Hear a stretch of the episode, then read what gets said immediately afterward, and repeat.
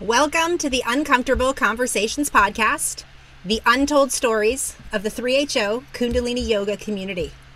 I'm your host, Guru Nishan, and I started this podcast because I love the community I was raised in and I love the people of our community.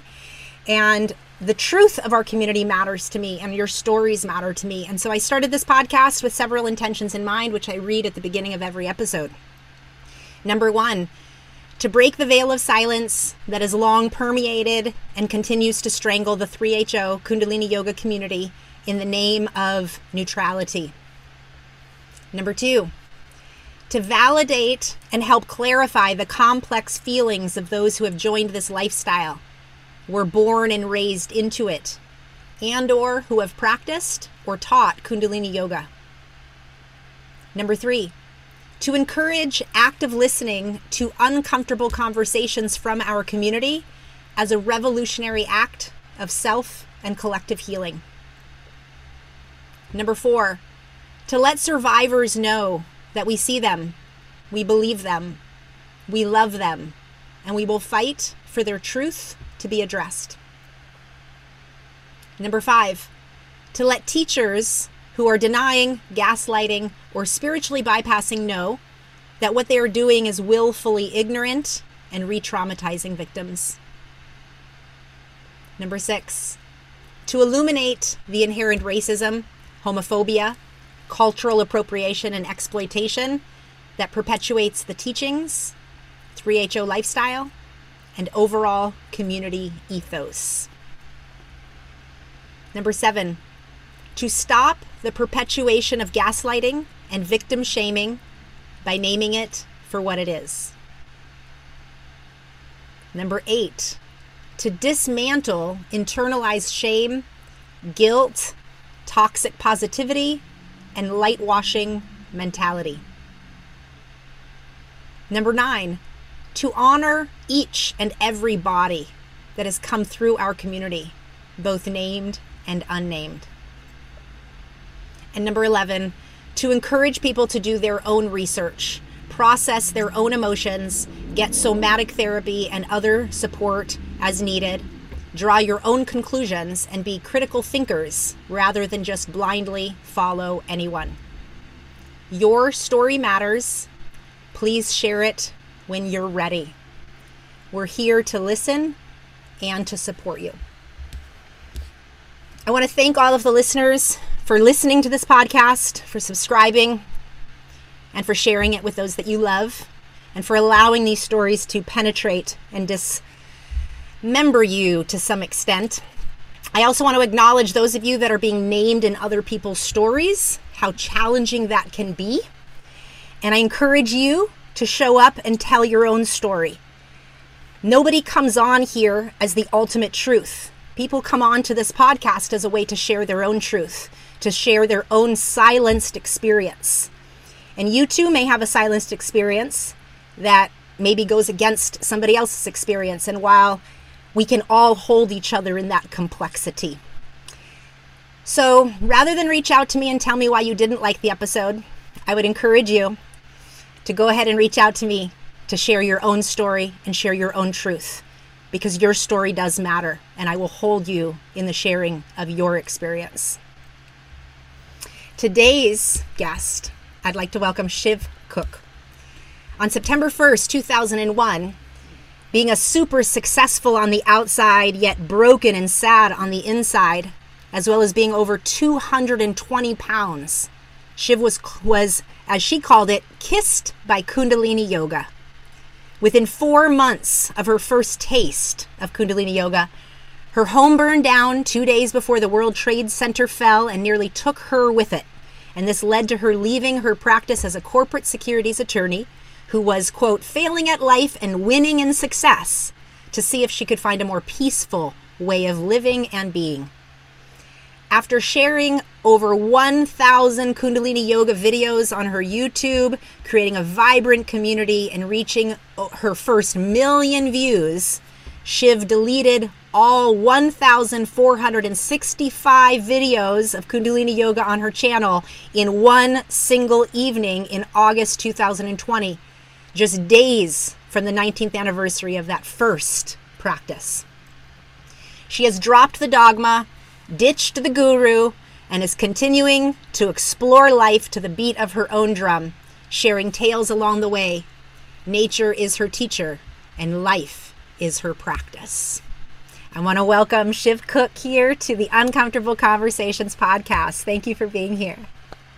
Wow, thank you. Gosh, you made me cry. I don't even know what the hell's going on here. Like I've literally got tears rolling down my face. Like, like that was such a visceral experience hearing that, which is really strange, isn't it? But um, golly gosh, like I need a tissue. I really just reach back and get a yeah. tissue. I think it's so um, powerful what you're saying that when you let yourself hear these intentions and we let ourselves feel the parts of ourselves that have been covered up and silenced. Right. Yeah. Volcanic um, was... material gets to like kind of erupt and and healing comes from that empty space. Right. Yeah. Okay. Thank you for being here. Thank you for all of the trial and error of us getting a hold of each other as well. Right. Yes, like you said earlier, it's been a long time coming and it's not like we even really know each other other than from this whole this whole thing yeah so tell me um, why do you feel it's important to share your story here on the podcast well i mean first of all i agree with you that all of our stories are important i mean that's where we all come from we all come from sitting by the fire sharing our stories sharing our experiences and because we're no longer getting together I mean, you know, not pre-pandemic, let alone pandemic times, but even pre-pandemic, that we're so diverse and we're so virtual most of the time that that's a big part that's missing out. And how can you have understanding if there's no humanity in it? And if you're just listening to newsreels and you know, um, I was talking to someone the other day who came across the border at eight years old with a three year old sister with parents who didn't speak English. They didn't speak English.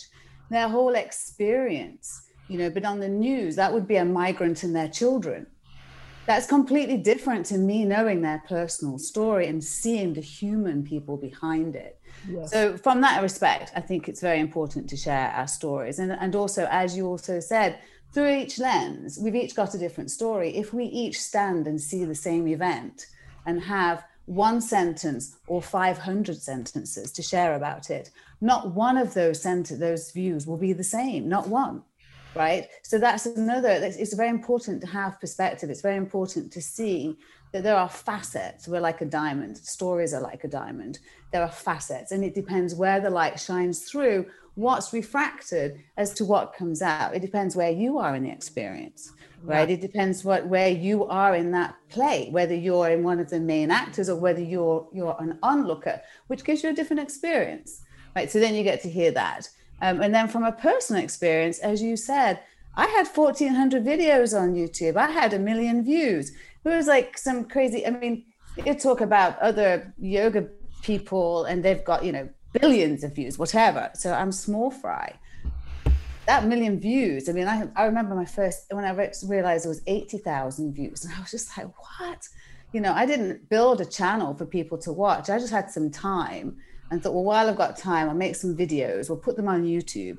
And then when somehow magically people find us or whatever, we'll say, oh, look, we've got these videos. And then one day I just happened to go to YouTube to look and there was this thing called analytics. And I was like, what is that? And I looked and it said, it said we had 83,000 minutes of viewing. And I thought that was phenomenal. I was just like, what? I was running around telling people in the coffee shop, we got 83,000 views. I was so excited. Um, and I started watching the analytics and posting things. And people started, you know, like I think 10 bodies when we when we took it down, 10 bodies had something like 350,000 views.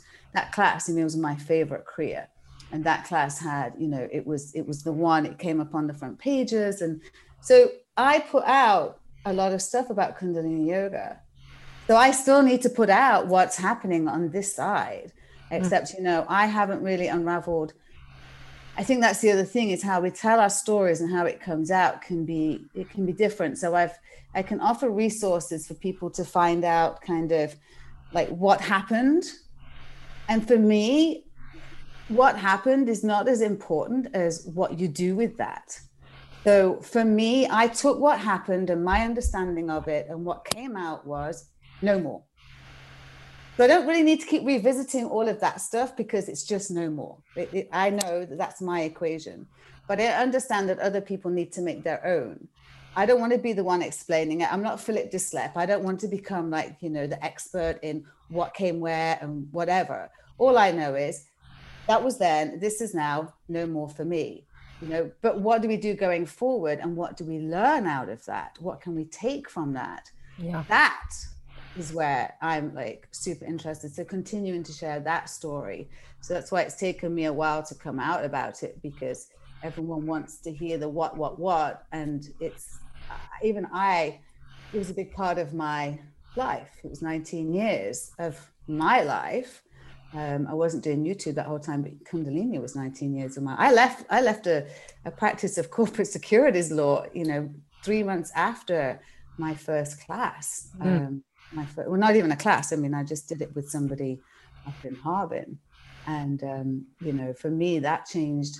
It changed my life. Kundalini changed my life. I can look back now and dissect it, and and and I can make a story that well, maybe it's not the Kundalini that saved my life. It was just the fact that I wasn't doing what I was doing, and I was doing something that was better for me, you know. And it took me to these places, and you know, so yeah, that we have an interior, that we can have moments in our life that get us to access our own interior. They get us to access this essence in us that is always there, that spirit, that soul calling, whatever you call it, whatever your mythology is. Mm-hmm. And that a practice, a modality, a teacher, a healer can come in and be the catalyst that that a- helps us activate us, but it's us that's there the whole time. It's not, and, and I can appreciate the bind because as much as I always knew that I was the teacher, I was the guru, I was the one, I didn't know kind of the subtle hooking around tuning in and the dress and all the other practices that I thought I had to hold in reverence in order mm. to teach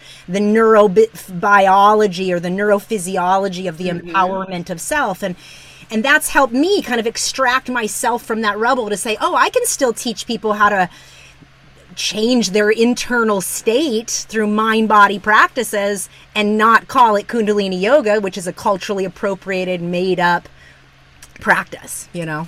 At least from my point of view, people can relate to it any way they want yeah yeah no absolutely you know and it's it's only if it's done in this specific so so there was i mean there was a dichotomy that i lived with um and Which, my lawyer you know i can you can take me out of law but you can't take the law out of me. So the way i think and the way that i process so are these things. I remember you hearing you saying about you know not being able to drink soda yet there he was sitting on the stage guzzling his soda right? And thinking as a kid hey how the fuck like how can he do that? And we can't right this so there are these little things that you start to, to like think of and and they you know yes you're the teacher within you know you but you bow your chin you pull your Jalandhara bandh and you're bowing to that teacher within. Yet you have to do it this way.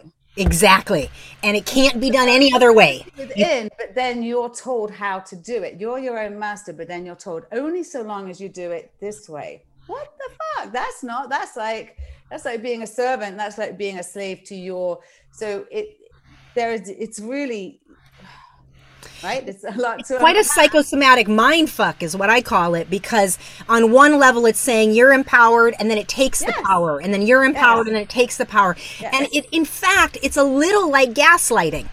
Yeah. You know it's building you up to saying i am the source and yet don't listen to yourself follow this way. Right. Yeah I heard something that I, I, I don't know who said it, but, uh, but I, it keeps going round in my mind and I just can't get it out. And it says, uh, listen to what they're saying, then look at what they're selling.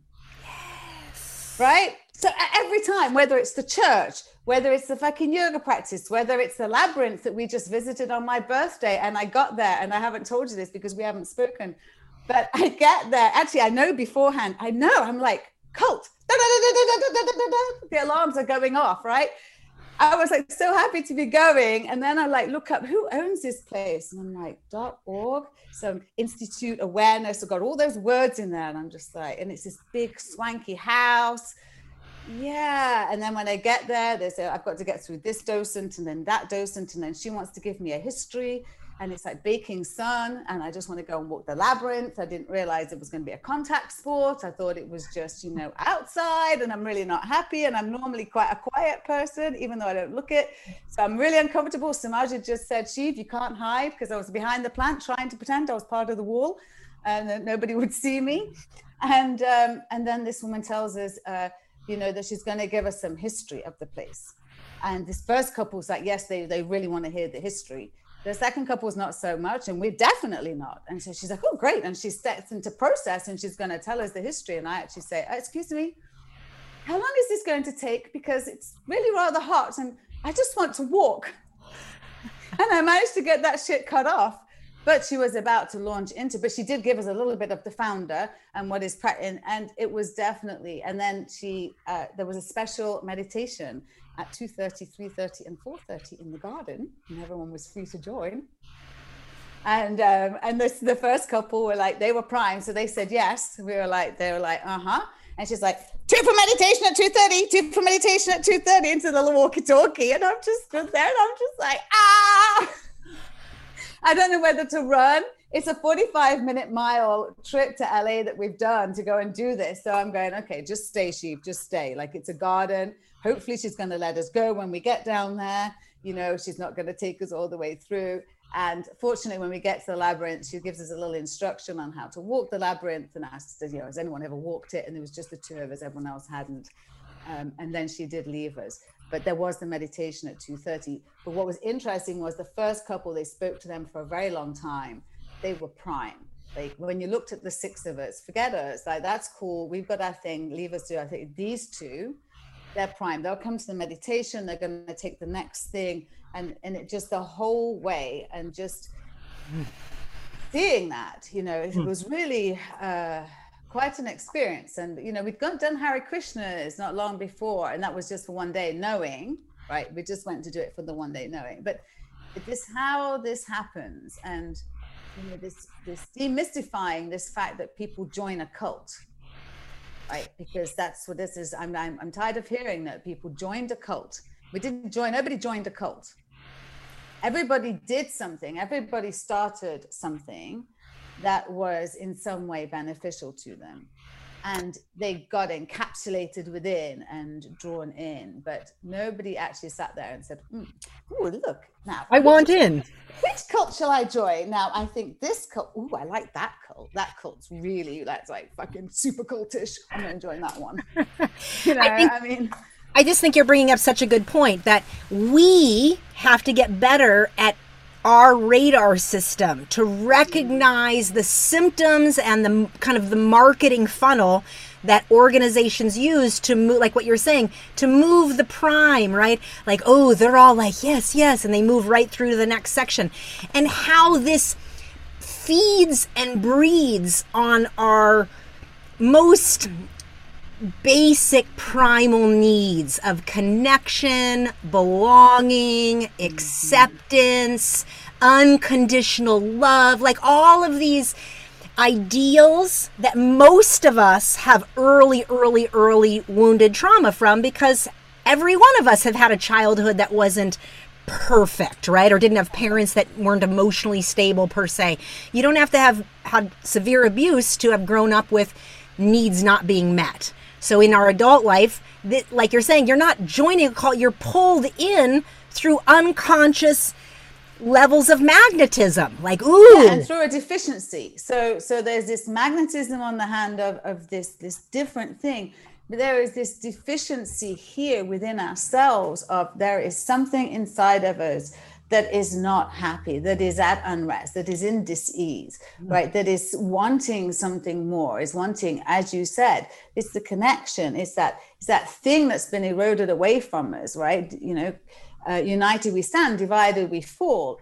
The, the infrastructure of our industrial way of living has divided us in that way. Social media and technology has only come into further compound that in many ways. And it has also helped us in many ways. So it's that double edged sword. Isn't every sword double edged? Otherwise, it wouldn't go through anything, right? it would be fucking blunt. It would only be able to cut one side. It would be a knife, not a sword. right? So there is that double edged sword to it, which means don't pull out the sword when you only need a knife, right? Um, so it's more about how we use the sword as opposed to the sword being bad. But still, nonetheless, there is that, you know, double edge and there's that yearning inside of us. And then there's that third part, I think, that says that yearning inside of you can be fixed because it's a part of you that is broken. And that's the one that we have to look at what they're saying and then see what they're selling because be it the church, be it whoever, they're all telling you that you know it's okay don't worry because that's the first part. You're broken right? You need fixing. Oh my gosh. Oh no no no no. Don't worry. You can fix that. You can fix that you just need to pay me some money. I will tell you what to do. You're going to do it. It's not going to work. I'm going to tell you you didn't do it properly. You're going to feel like, oh my gosh, I didn't do it properly. And these other people are doing it properly. So all I need to do is, what do I need to do? Oh, I just need to pay you some more money and go to the next level. And if I just work a little bit harder and I dedicate myself just a little bit more, and then I can be, but I'm really not feeling much better. But then these people are, and you get like all caught up and spewed up into that mm. thing but what if this is just the fucking human experience? It's shitty sometimes. Sometimes it doesn't feel so good. Sometimes it doesn't go so great. I had a conversation with myself the other day, um, and it actually almost stopped me walking down the street because it was as I was just trundling along, and mind goes, "You do know your spirit's okay, right?" We've got my attention. Okay, he said, uh, yeah, you know, all this work on your spiritual practice, and everybody's doing their spiritual practice. Your spirits are all good because spirits don't do naughty shit, right? Why would spirits do that? So why do they need practice? What what are you? But your human body and everybody else's human body. Now that needs some practice. And that to do with a little bit of, you know, a little bit of your attention. You know, and I always said that in my classes was your soul is perfect doesn't need fixing. But you may have habits that need attendance. And that's how I interpreted Kundalini. I didn't interpret it the way that I'm hearing it through a lot of the stories. Like, you know, I would not wear a lot of clothes, for example. And I didn't change the kriyas and I always tuned in. Um, and I mostly wore white, though I did start, I have worn this top to teach in at the end. In the beginning, I was completely quite purist. Um, but then towards the end, um, I did do that after teaching so many classes and online um, and in the baking outside as well, because I never taught inside the studio. I didn't teach inside and I didn't teach in quiet places. I taught to help people with their daily life. That's because it helped me with mine. So that's what I was sharing, you know, and I shared it outside because I, my other thing was it doesn't have to be quiet on the outside to be quiet on the inside. So if we're doing a meditation in the park or on the beach, and someone's cavorting around at the side, I mean, I hope it's going to be quiet. But if it's not, well, yeah, that's life. But you can still carry on. You know, you're the other side of the bloody screen. It's no one's going to come and get you anything. Right. And I've got Samaj at the camera. So I'm all good. I can just like, and then it actually helps us because in life, when we're hit upside the head, we're not in some quiet room or some cave somewhere. Right. So we need to be able, so this is our practice. Right. So that's why that's why I did it. It was because help you with that practice, and I tried to keep it as uh, as pure as possible. But I wasn't part of much of the three H. I didn't. I, you know, I, I didn't.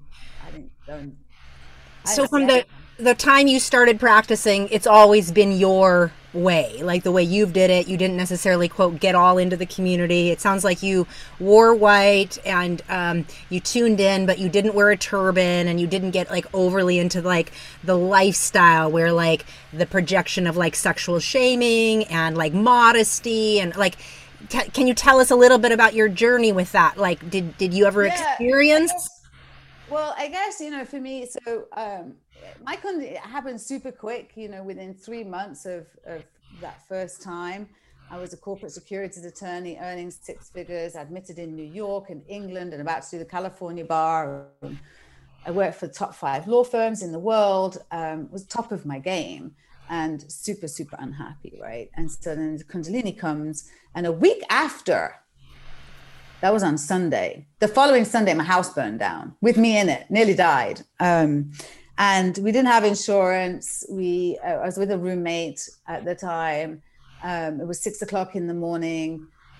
We came out to watch our house just burn down around us, and then we were in hospital all day, so we were kind of taken out of the fray. My law firm gave us a week, gave me a week off. I had no home, no clothes, no nothing, um, no insurance, and um, and I just nearly died. I mean, I literally just stood in a room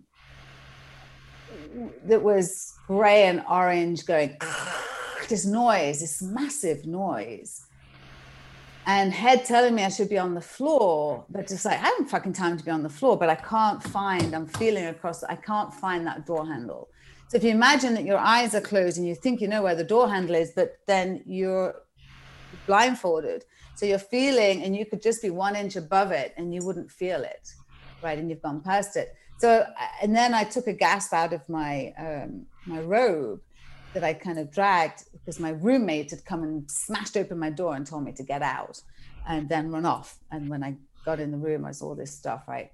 Um, and i realized my robe was dry. So i just took in a bunch of smoke and i thought oh i'm going to die right? So and then i was on the street so i'm going to die and then i'm through two doors i'm standing on the street and there's 10 foot flames coming out the front of the house and the overhead electric wires are all jackknifing across the street, going, dancing like all alive because they've come down. And neighbor and and and I'm banging on doors because there's no cell phone. Like I don't know myself. Like it happened so quickly. Um, and then oh, you know the fire comes or whatever. So so that that happened the week after Kundalini. Wow. Uh, um, and um, and I wrote to the person that did Kundalini with me that weekend. Um, I just happened to meet him and I saw him doing Kundalini and I was like, wow, this guy's doing my yoga, you know. So I said to him, he said, apparently he said that I told him, oh, my name's Amanda and um, I'm a lawyer and I'm going to change my life in 10 years. And he was like, hmm, it's probably going to be sooner than that. Um, and then I, I, said, I was like, I liked what he was doing. You know, he was doing like the rolls and things, and I could kind of see like he was breathing in a way I'd never seen, or I heard him breathing. I could actually hear him. Like I never heard anyone breathe. Like that's so rude. Hear someone breathe. Do you know what I mean? So that was like, really, really different. Um, I was a corporate attorney. Like uh, I kind of appeared there by accident anyway. And he said, well, you know, if you want to meet me at sunrise in the morning, I'll do yoga with you. So that was the first experience was sitting on a redwood deck watching the sun come up in Northern California mountains. you said at Harbin Hot Springs, no? Harbin Hot Springs. I've never been naked in my life before. I said I was not going to get naked, um, and I did get naked. this is in two thousand and one.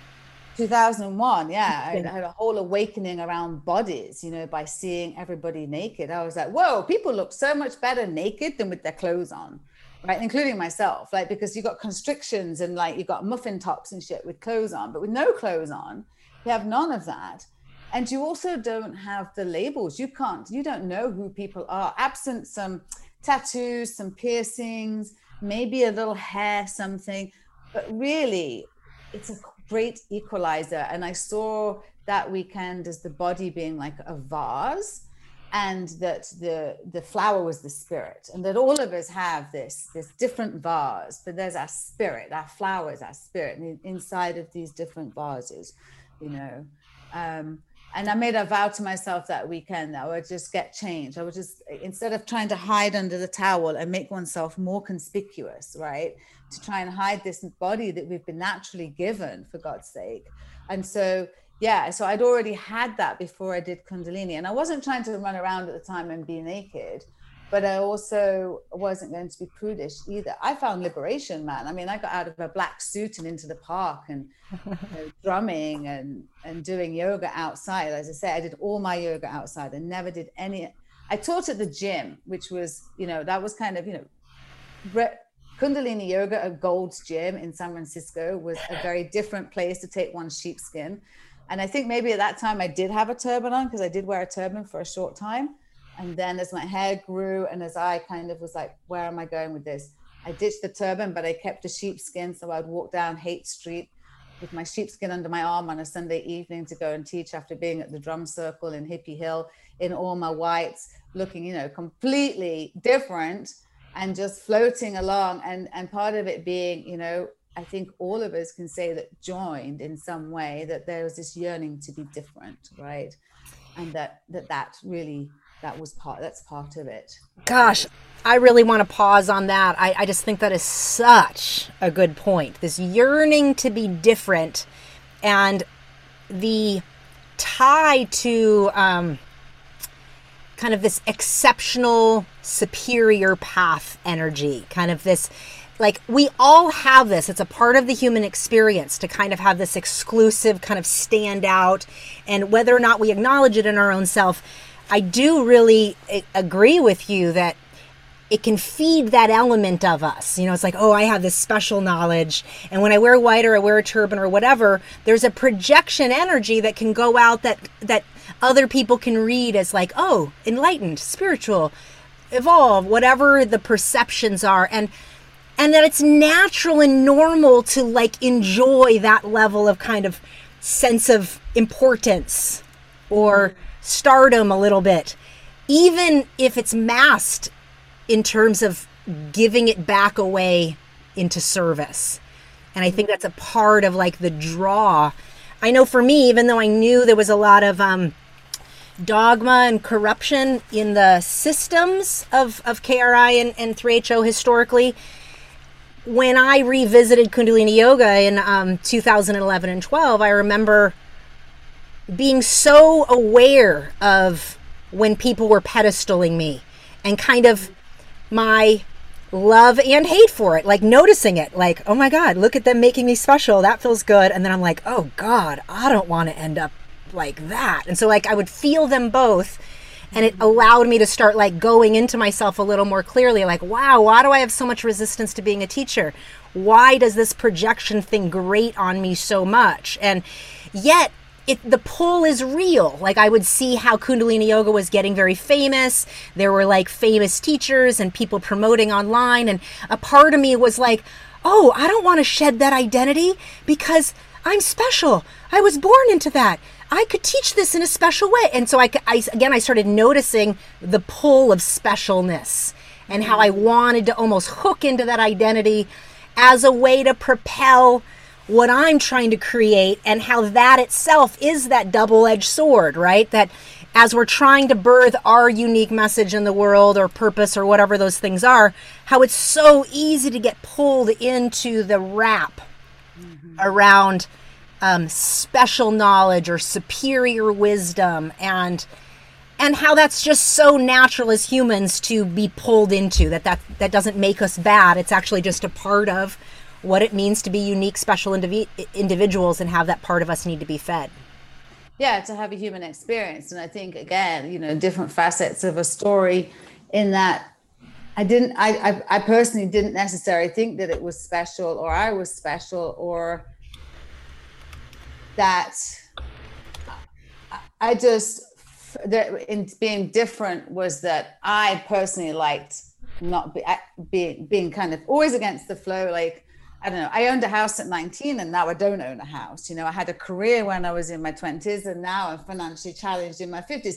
Kind of always been like a, just a little bit backwards, you know, where, if the traffic's going this way, I like to be going that way um, in that kind of sense. But I also want to bring everyone with me, you know, and this is again something that I was different for me, give, even given that I had 1400 videos, given that I had a million views. I've made it very hard. It's been very hard to make a living um, it's that's been extremely difficult for me and um, a lot of that has been a yearning to want to make it accessible because I it was so inaccessible. I never got to go to uh, solstice. My students did, but I didn't. You know, I didn't have that kind of money. All these things were so expensive. It was, you know, just kind of craziness. Um, and these were some of the the inequities that I could see within the organization itself um, I didn't know the level of of, of YB's like um, wealth, individual wealth, because as I say, I wasn't really involved. So I remember seeing Bikram's uh, documentary in Me- when I was in Mexico in December 2019. And I was like, you know, there's some shit goes on in Kundalini, but thank God it's not that. And he doesn't have all those Rolls Royces and all this. Little did I fucking know. I mean, little did I know and then, you know, I find out about the tusks and the, the, the jewelry. I mean, I knew they had jewelry and again, that never really sat with me how all these people, this church, it doesn't matter who you're talking about, at the top, these people have these jewels, they have this lifestyle. And then there are people who are struggling and I don't understand it, right? Whether it's from a sports star, I, like just this division of wealth and how and then they can still keep putting their hand out for dashan. They can still keep putting their hand out for tithing. They can still keep putting the collection plate out and bemoaning poverty in some way. And you're just like it doesn't make sense right? Yeah. and so um so so those i don't know where i was going with that now but those things didn't make sense. Where was i going with that one? Yeah you were just talking about the rebel spirit and i can really appreciate that that are that we can like be into the difference in the rebel energy but what you're talking about is like really being able to identify like is what an organization's saying what they're saying and then what they're doing or selling this is where we get to start feeling our own bodies better and not not coming from our own wounds but rather being able to like are we able to critically think about what they're telling me and then what's actually being sold as like the the counter yeah. story of that and and this is so important because you know, organizations, religions, political bodies, sports leagues, Hollywood, whatever the places are, these things aren't going away. Predators aren't going away. Entrapment isn't going away. Mm-hmm. Uh, colonialism, imperialism, the way that knowledge is stolen from original sources and then repackaged in a in a white superiority way. These things aren't new to 3HO Kundalini Yoga YB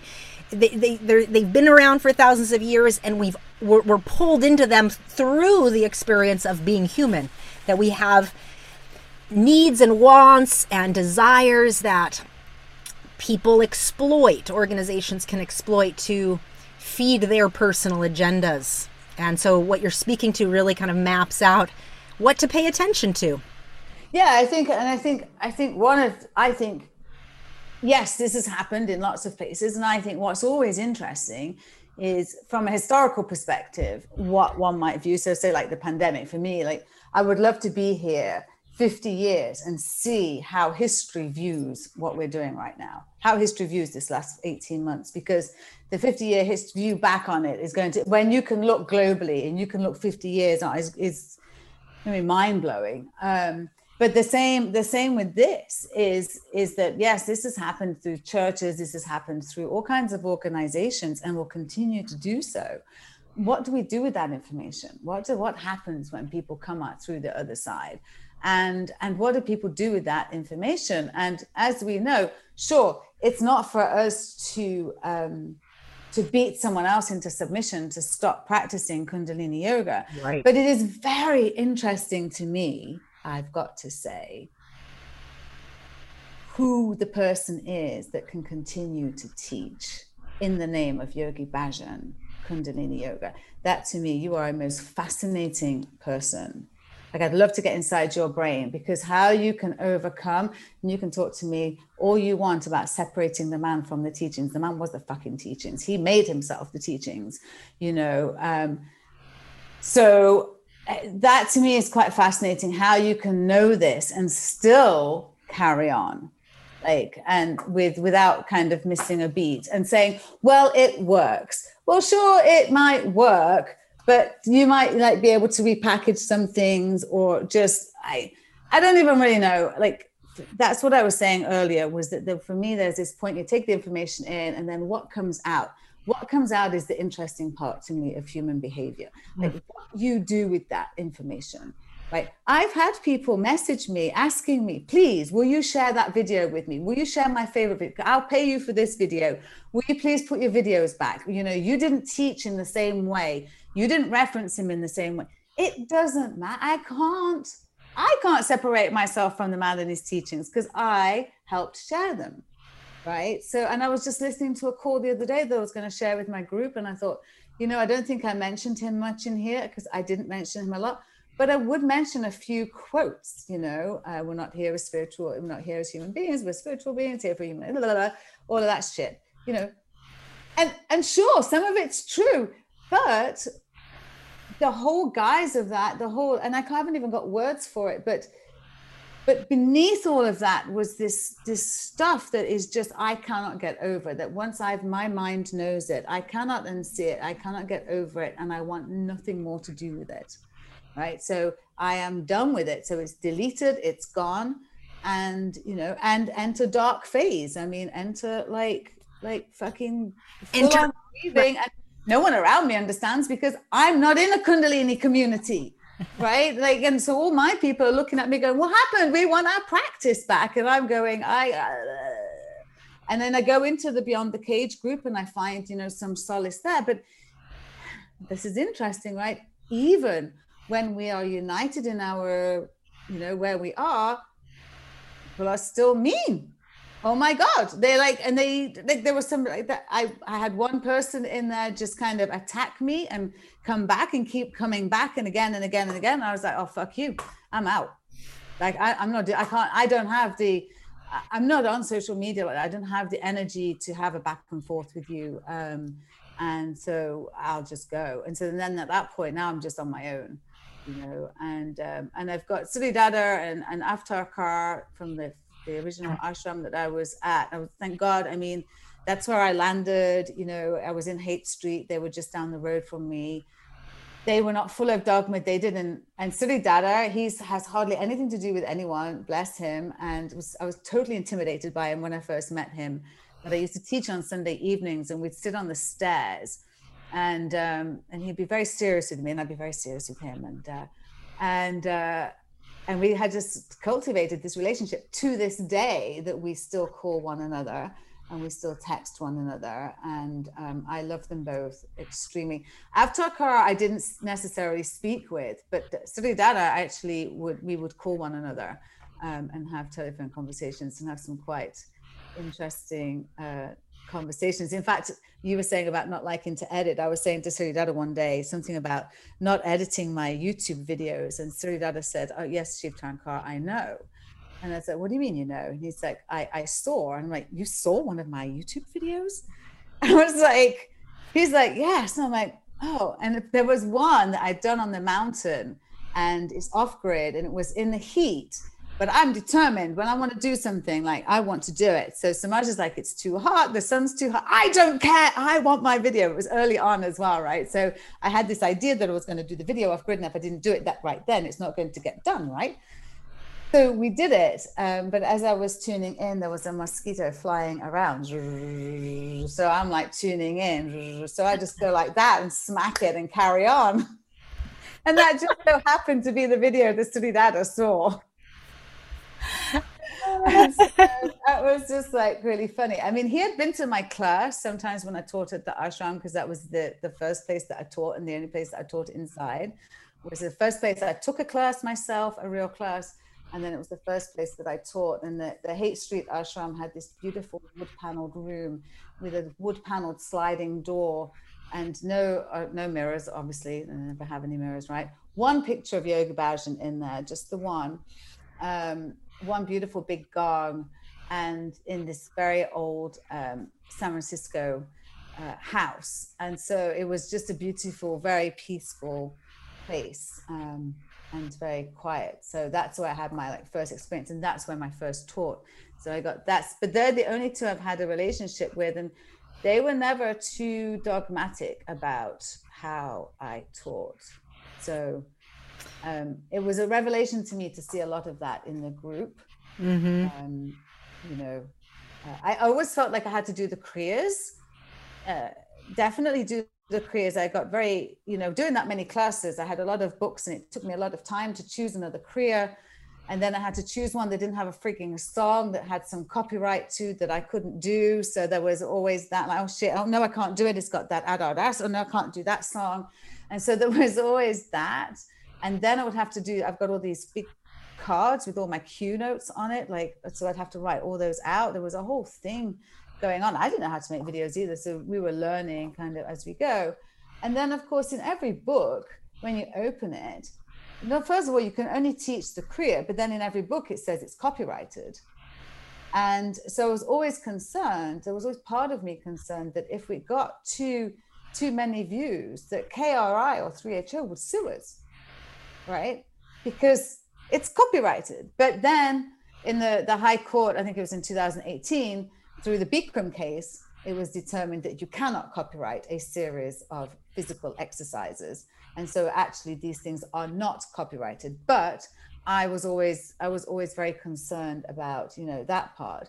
And even then, there would be some prissy little 3HO person that might happen to watch your video and tell you that actually it's an inhale after the blah blah blah and the da da da. And you're just like so there was always that to deal with. So it was a lot of uh, so within the grieving was also interestingly a release, a very much a feeling of thank God for that, because I was pretty much done. Anyway, I mean, how many more classes can I teach? And that was the other thing. People kept wanting more classes. And I, how many classes do you need? I've recorded over a thousand. Can you not just go back to one? If you were in the studio, you wouldn't get this many. But so this consumption that with this, this, this, that if I just get a new class, it'll be it. And if I just, and it, it's endless, you know. Um, yeah. So I think that's such an interesting point too. I think it's kind of like the endless high, and it's a bit of um, how I've experienced and witnessed students like this hunger for the next high and it's just a transfer of addiction you know? Okay it's moving yeah. that addiction to this addiction and instead of actually like watching the internal processes and changing these unconscious behaviors and these unconscious energy pulls it's just let's go get another high. Let's just go get another high. Give me another class. And this is a part of kind of as a teacher like wh- why why people want to hook into us right? It's like oh, just give me the next thing. What can I do for this? Hey, can right. you help with this? And it's like, you already have everything you need. My question is, why aren't you listening to what you already know is inside you? And I'll have mm. students that still pull my energy that way. And Kundalini yoga, in my experience of like my play as a teacher, it was like watching that pull. It was like, oh, wow, there's such a feed to be needed to like, mm-hmm. wow, when a student reaches out and says, oh my God, I love your style. You don't quote him. You don't do it like this. You're different. How that is such an ego boost. And yet I agree with you in the sense that says, no, there's a line in the sand here. I'm not even identifying with a body of work called that because it was culturally appropriated, stolen information that he named as something and called it something else. And it's such an interesting thing you point out around that that just says no even though i do it different even though i've made it my own i'm not doing this because i can feel energetically i cannot do this and ethically be whole as a soul.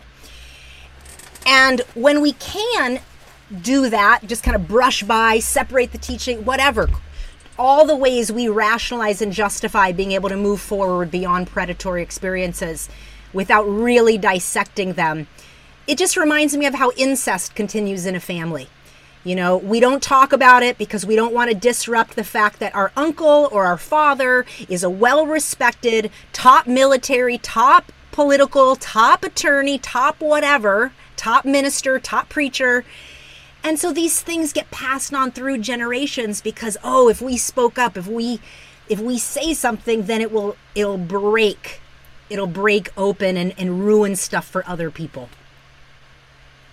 Yeah and i think i think i think that the the lack of story goes to help to to, assist that and that, that when we share our story so so that's very easy for people to not you know to to dismiss it when it's said as a fact you know um, so if we go back to mine earlier you know migrant and children come across border right has no real meaning to it or what you just said you know about some someone you know being high up. But when we start to share our story our real actual story on from the other side then people start to say oh shit you know like this is this this is true. Just kind of like the me too movement you know.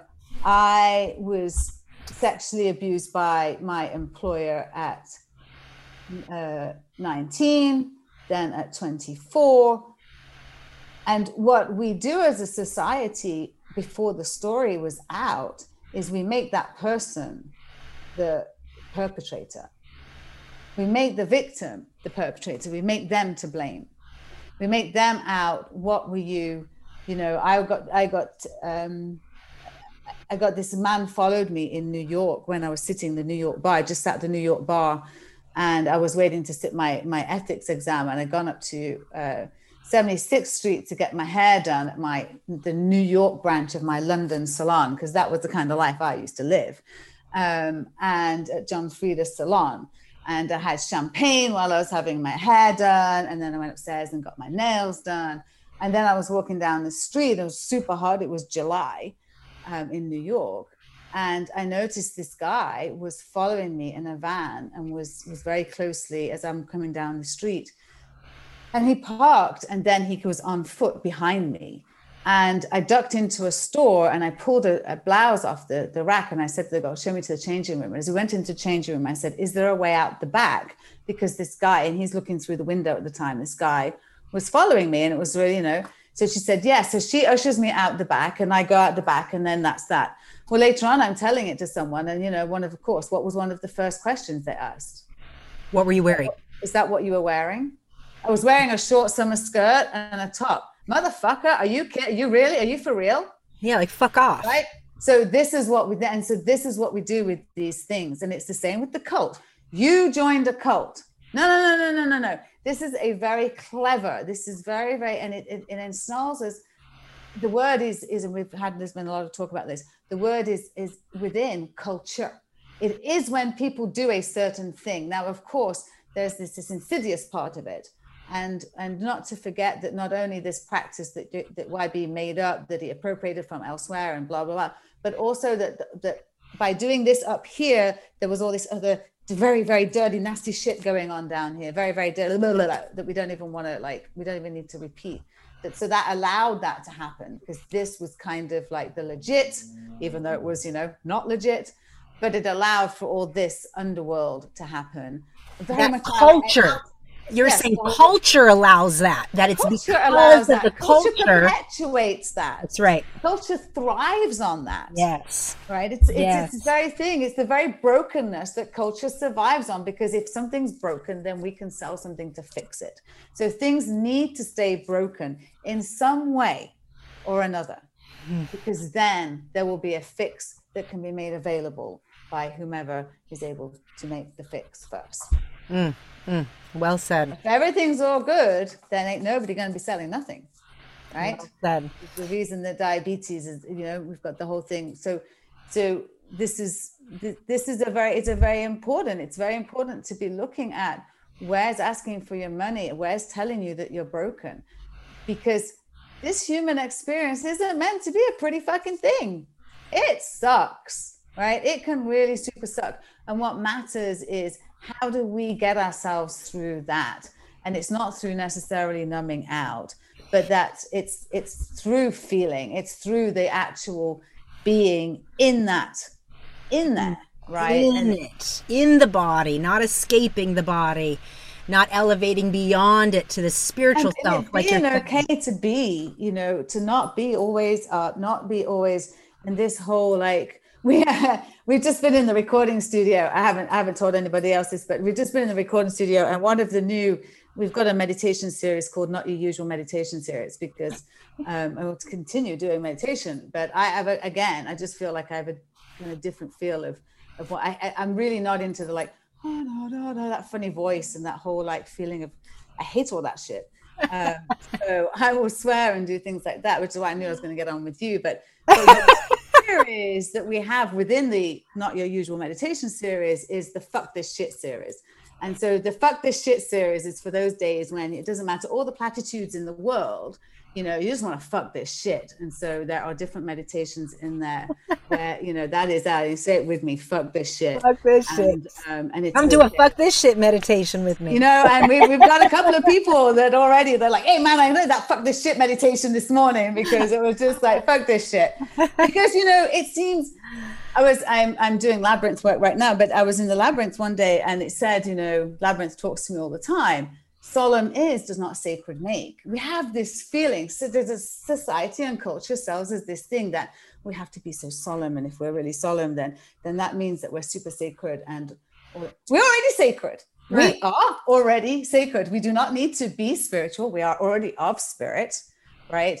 We don't need to practice because we already are. Life is our practice, right? And so we now, if they're not what that just means, oh, oh, now it's just me, myself, and I. Oh shit, now I've just got to be responsible for me. And if there's anything we can do, and if there's any work that we need to do, my mm. feeling is it's to be a better human. Like in the body. Show up in your body with humanity. Bring all of you, you know, and and be a better human. And, and I work again, you know, this whole making a living thing. So I do the doing the freaking retail at the moment, which is God's work if ever there was some. Um, because people, like you think, whew, you see people in a pandemic, wow, humanity is ugly. Woo!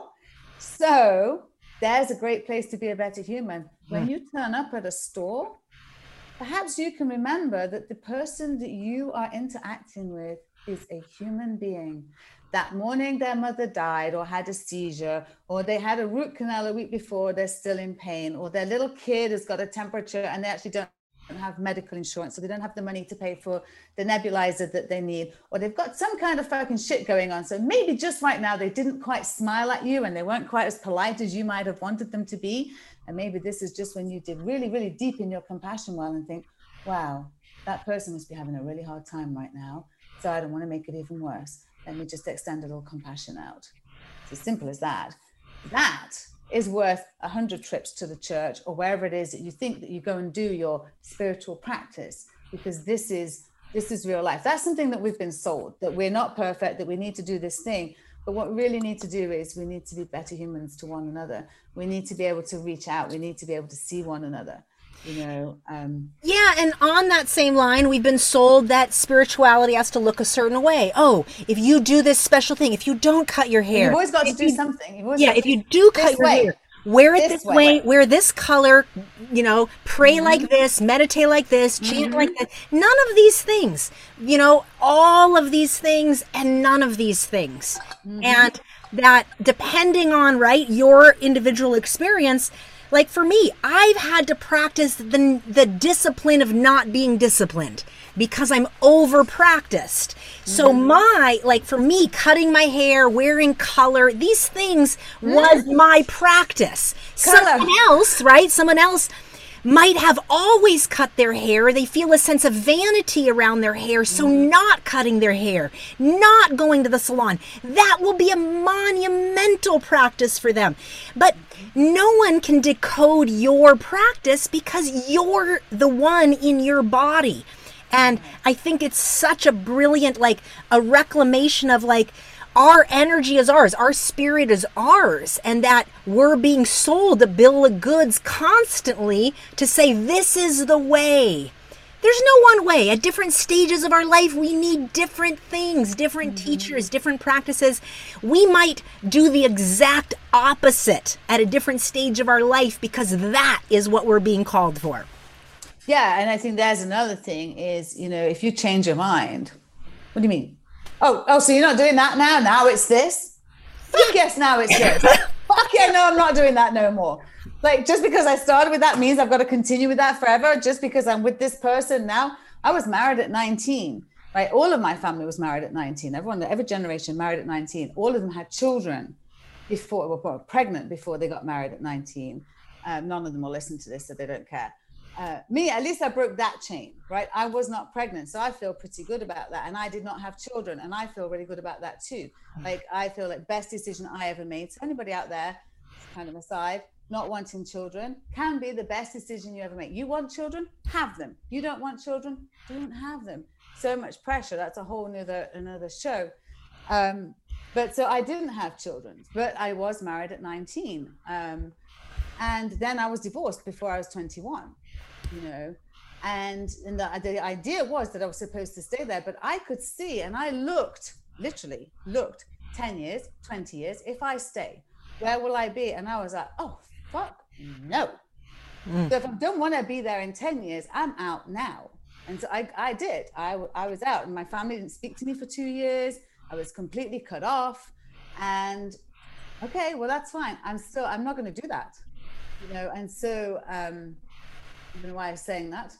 Um, yeah, just we're talking about like going, uh, like Oh, yeah, breaking the opposite. Yeah, choosing the opposite thing. no, you know, even even with my family cutting me off, and even with being the first divorce and all of whatever and whatever, I don't really care. It wasn't going to work. Lovely guy, whatever, didn't work for me. Um, and I think that that there's this thing that we, we, you know, we're told that once we start something, we've really got to finish it. And I do think that there's a, you know, of course, but along the way, you know, it's, it's kind of the analogy of the plane setting off, isn't it? It's something like 99% of the time it's off course, um, and then it corrects. But Course if you correcting. send it off like half a half a degree off as it sets off, then it is going to it's going to arrive in a very very far off place, right? Just from being slightly off at the beginning. So sometimes we get somewhere and we go, you know what? This isn't this it. is time, this is eh, this is time for this turn. It doesn't mean I got a lot of benefit out of that 19 years, right? So I can't ne- negate that. I did. But that's again, that doesn't then mean that that's another reason to take it forward because that's why another people say, but it works. That's the biggest one, right? Isn't it? Like if you hear oh that, Oh my one, god. but it works. It's what I need. No, you work. You work. You work. Your If you don't do physiology. that thing. It's kind of like the dieting. It's not so much what you eat, but what you're not eating because you're eating this thing. So if you took yourself away and did something quiet, did something, you know, um, like right now, I've I've just c- completing like a year now of being on the beach at sunset, uh, sunrise. Sorry, at sunrise. So I started during the pandemic. It was fucking amazing. There I was on. I, I did all the beaches. I didn't know the beaches of Southern California. Um, I'd filmed on them. I'd filmed all our classes, but we turn up and I would film two or three kriyas, and I'd do a five minute one. I'd do an 11 minute meditation and I'd do the kriya and I'd do three of those and I'd just go from one to the next, to the next, to the next. So I'd be like freaking exhausted by the end of it and it would be dark. Literally on the last meditation, you could hardly see me. And I'm like, well, they're meditating, so they don't need to see me. So it's fine. And then over on the beach and they just got to be with the sunset. So I didn't really know the beaches. So last year when I was like, it was a month before I'm reading Premka's book. I'm contemplating all this stuff. I don't really know what I'm going to do with it. Um, I'm, I'm also 50. I just hit 54, so I was 53 at the time. I'm having mad night sweats. Um, there's a pandemic. Uh, you know, there's just all stuff going on. I can't sleep. I'm awake at three, four o'clock in the morning, and I and uh, one day I'm at the ocean and I'm like, I wish I lived here. And then I was like, well, what would you do if you lived here? Well, I'd come to the sunrise and I'd do these things. It's like, well, you have a car, don't you? Like, can't you just get in your car and come? Well, I could do that. Yes, I'll do that in the morning. And so that's what I started doing. And then I would just, I just got a map and I was just like, I looked at all these different beaches and I just would go to these different beaches every day. And I'd call my friend who's lived here for 35 years, whose house I'm staying in right now, and say, I'm at, you know, whatever beach. And he's like, I've never been there. And I'm like, oh, yeah, I love it. You know, like, so I'm hitting all these different beaches. So a year later, I know all these beaches in a, in a, in like a much more intimate way. And it's become my practice, become my practice, you know. Um, and, and then in December, after we, we deleted the YouTube channel in August, in November, my tooth broke, which just led to I, I can't even describe it. I can't even describe how I've never felt so. I've never felt like that in my whole life, um, and especially given an age thing. So there's, this, I'm not feeling old, but the body is, and so this is something inside the body that broke, you know, and um, it's my bones, and I already know, and I've got a kidney thing that I know is leaching calcium. So there's all these things that are, and um, and then this tooth, and um, with a lot of money and a lot of stuff needing to be done. So I really just kind of went undercover, and uh, about a month later, that's when Labyrinths found me, much in the same way that, that Kundalini did. I don't even really know how it happened. I I said to Samaj, we were staying here at this house, and I said, I need to learn how to draw labyrinths. And then I sat at the dining room table, watched three videos, drew about 100 labyrinths in a book. Um, and then I was out on the beach like two mornings later. This would be about December 18th, the, the first time. And then on, on, uh, on solstice, winter solstice on, tw- on the 20th, I was on the beach at sunrise and I was like, well, fuck, I could draw one on the beach. like it was like it was like it was like a magic idea to me. Um, and so I got with my finger, you know, I'm like, I, I kind of need a stick. Uh, so the next day I, in the garage, I found a long stick and I did it with a stick. And then I remembered that I'd actually picked up a couple of sticks and after a storm on a walk with Samaj a couple of months earlier. Um, when the Santa Ana winds had come through and we found some sticks and we're like, well, these, these, are good sticks. And we picked them up and took them home, as you do when you find a good stick, right? Doesn't everybody take a good stick home when they find it? Um, didn't know what I was going to do with it. And then all of a sudden now it's my actually my drawing stick and they're really not that easy to find. Uh, so I, now I've got this this drawing stick and I've drawn, I don't know, like I can't believe it's only been six months actually that that labyrinths have been part of my life. And I didn't tell anybody about it for for mm I've only just started posting them myself. Um, I it's been very private work that I've done with myself that has taken me in, and um, it's been eh, like just crazy, crazy. I love it. It's it's amazing. Um, so, well, yeah. I want to just reflect you for a second and just say how absolutely fucking courageous it is to disidentify from something that's so easy to hold on to in order to have an elevated space of influence. And the courage that it takes to kind of say, nope, I'm not identifying with that anymore. My spirit is calling me to something else. What I'm here to teach, it will continue to flow through me. I don't know what it's going to look like. I don't know the shape it's coming in, but I'm willing to listen to the disruption inside and I'm no longer going to cover it up. And that's what I hear when you tell me your story here yeah and i think i think that that word teacher i'm, I'm so like i've always been so like i don't want to be a teacher like like who i'm not a fucking teacher. I'm here to, i'm share i just share. Like i've got this journey and i think that's been a lot of you know as soon as we declare ourselves as a teacher then then there's something to pay for again. And so i understand that we need to we do need to obviously make a living and stuff but that that like I, that's what makes me uncomfortable in that um, I want to gather community together and sure people can pay me for creating that space. Um, and there would be some like sharing, like like sharing it. I I just think that that that word is so loaded. The teaching, the God, I, I, just I don't disagree one bit. I know that I have so much I'm unpacking and resisting around it. And just yesterday, I was talking with a, a gentleman friend of mine, and he was saying how he was like, You have so much resistance to being seen as a guru or being a teacher. And I was like, Yeah, I don't want to be anybody's fucking guru. I don't want anybody to project yeah, their energy and power onto me. And I'm not doing it, you know. And he was like, "But there are good teachers in the world. You can be a teacher and not be manipulative." And but I'm it like, works. This is it's the same thing, same argument. And also, if we're talking of appropriation, why the fuck are we looking for a guru? We don't live. That's not our reality you know, when Labyrinths came and got me, I was like, oh, you know where they originated? A lot of it is in England. There's deep, deep roots in England. I'm like, my culture reached out and grabbed me across the ocean. Like your lineage, my your lineage, lineage. literally feels like more of me, hmm. right? Mm. Um, than than this. And, this and, so we call there's it no dogma to it. There's no one saying, you know, there are people who say there is a, and it's very interesting within the labyrinth community because it's how everything happens. Is that it's the same with the Philip Deslippe. No disrespect to him, but I'm kind of tired of hearing his name. Can I just say it? Can I be the first to say it? Because what's happening here, we have to be really, really careful. Is the work that Philip has done is very invaluable.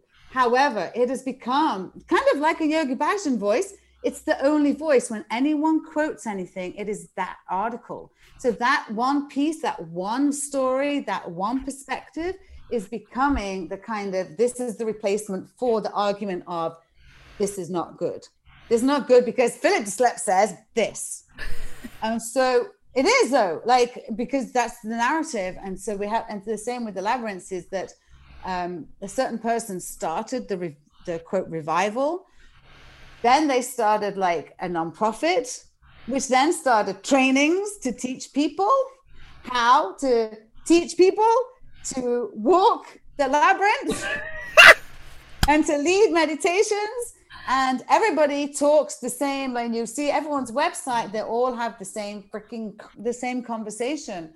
and so um, again I'm, I'm here i go again going oh here i am again i'm on the outside doing like this fringe work that isn't it is and it isn't like and i don't want to be kind of associated with it and i do like you, you know there's this kind of mm. um, and so I, I, think that our uniqueness is is that this that that's what I feel with the labyrinth, it asks you to bring all of you to it. It allows you to bring everything. The ocean was the same with me. The ocean didn't care that my teeth tooth was broken. The ocean didn't care that I didn't have any makeup on, that I just got out of bed, that I didn't sleep that night, that I was having crazy hot sweats, and that I was just feeling so bad.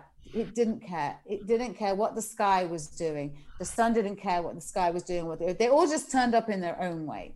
And if I just turned up, they all accepted me in the same way, and the labyrinth the same. And and there were no people there, and there was no one on the road, and it was all happened before everything else fucking happened, and it all just goes like, oh shit, now we're here again.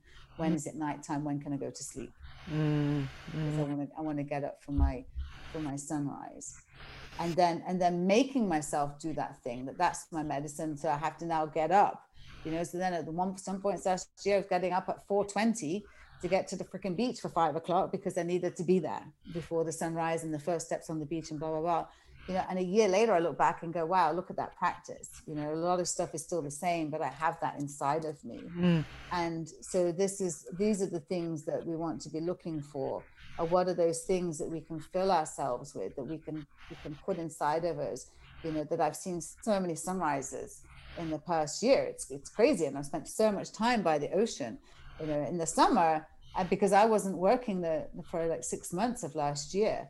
So I was going three, four times a week, and I would be there. I'd get there at five, five thirty, and sometimes I wouldn't leave till eleven o'clock in the morning, and then I would come home. I have six hours of beach inside of me, mm-hmm. you know, and and I'm going home with six hours inside of me as everyone else is coming out to start their day, and I'm just like, yeah, man, and I'm going home and lock my doors and stay inside, mm. um, you know, and it's it's all inside of me, and and it was very calming you know um, so when we start to take ourselves out then then and do something um, you know we, we would just we just think that it's this thing that's helped us.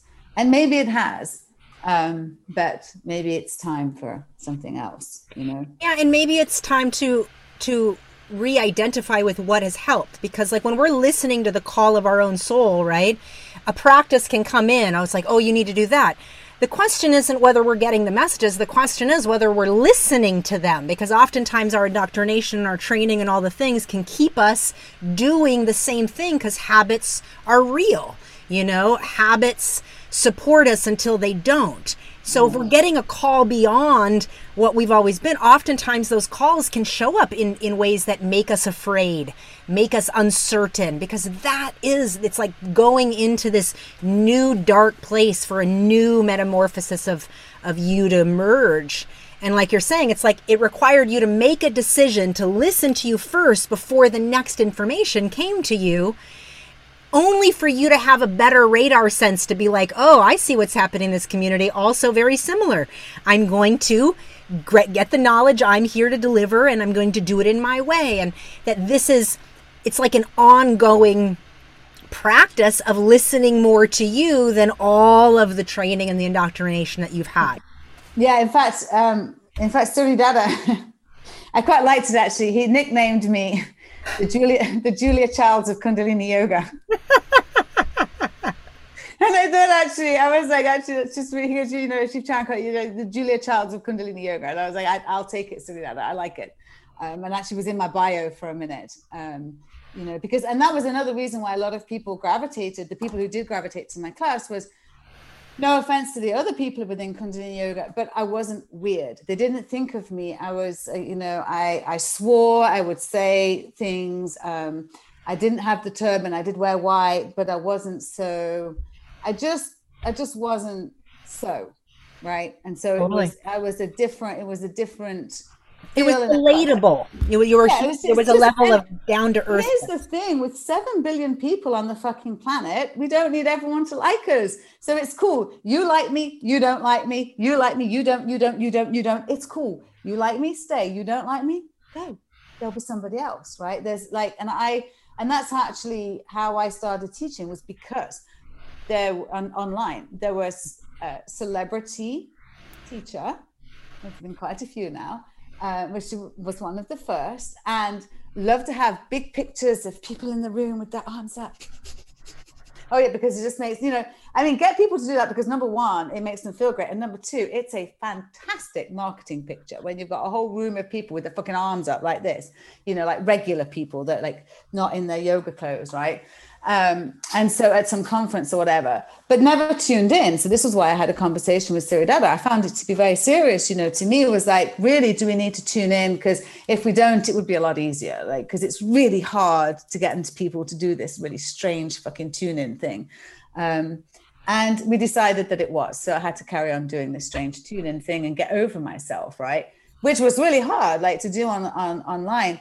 But I didn't like the way this person was doing it, right?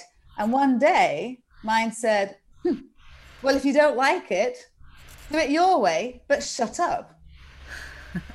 Just shut up. Like, you know, let her do whatever she does. And if you don't like it, do it how you think it should be done, but shut up. Right.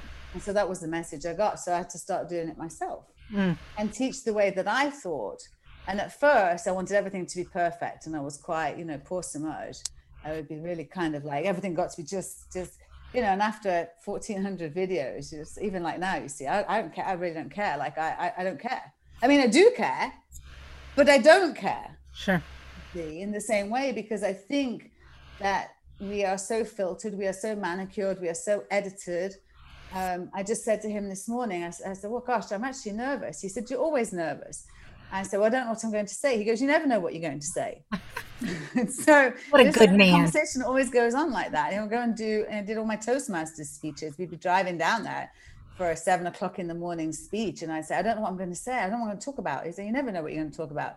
Even walking in, I didn't know I'd have like 50 different topics I might want to talk about, and only because I had to give them a, a a topic, a, um, an actual title before I went up so they could announce it. Otherwise, I might not have decided till I got to the lectern, you know but I don't think that's necessarily a bad thing. That it, it, doesn't mean that we don't get to sit down. I do my thinking about it, you know, as I'm walking, as I'm going about my life, and then I'm kind of interested to see how it comes out. Mm. Um, just how it comes out, you know. Mm-hmm. Um, and and one thing I would like to touch on before we go definitely is you know one of the things that I still have and I'm and and it, and not looking for a solution from anybody out there necessarily so hold back uh, but just saying that that that my name is a, a contention to me um, you know what the hell do i do with my name who am i now because i got my spiritual name right um, back in 2002 mm. and then started going by Shiv, I think about 2006, because I really felt like Amanda, my birth name. I never particularly liked that name in any event. Um, but then also that that was the person that did what she was supposed to do but mm-hmm. didn't right? I was you know kind of but then broke all the rules and pushed the boundaries as much as i could within doing that right? Um, still did it my own way. Uh, but then Shiv was like this is when i kind of took things into my own hands right? So that was the kind of the delineation so to speak.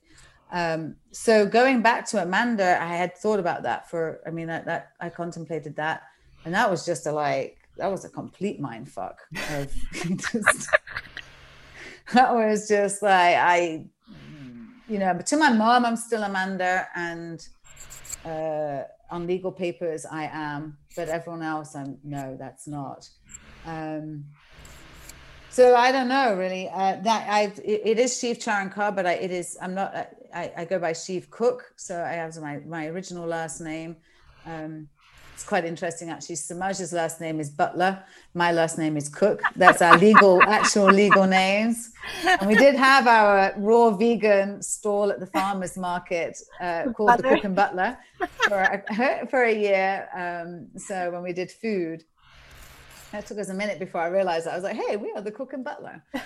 Interesting. Um, so yeah, so I so I'm still Shiv, which sometimes when people ask me my name and then they'll say, Oh, that's an interesting name. And I used to say it's from my yoga teacher, right? And uh, oh, yeah, let's touch on that part. Uh, but now I can't. So I don't really know where I'm going to go with, you know, do I take another name? I don't know. and somehow Shiv or Shivi was was used before. We can't completely erase the lines of where we've been. Right. Right. So what can we do and how can we live with how we take our parts forward? And I think whilst also going back to our compassion, allowing others to make their way and do it how they do it, right. you know, and be as supportive as we can with one another, kind of in the meantime. But I was just going to touch on the, you know, my yoga. Te- I got it from my yoga teacher. Again, like when we were at school, we hated our teachers, right? We just couldn't wait to get out of school. And now everybody wants that. This is my teacher. It's my teacher. Oh, my teacher's this teacher. I've got this teacher.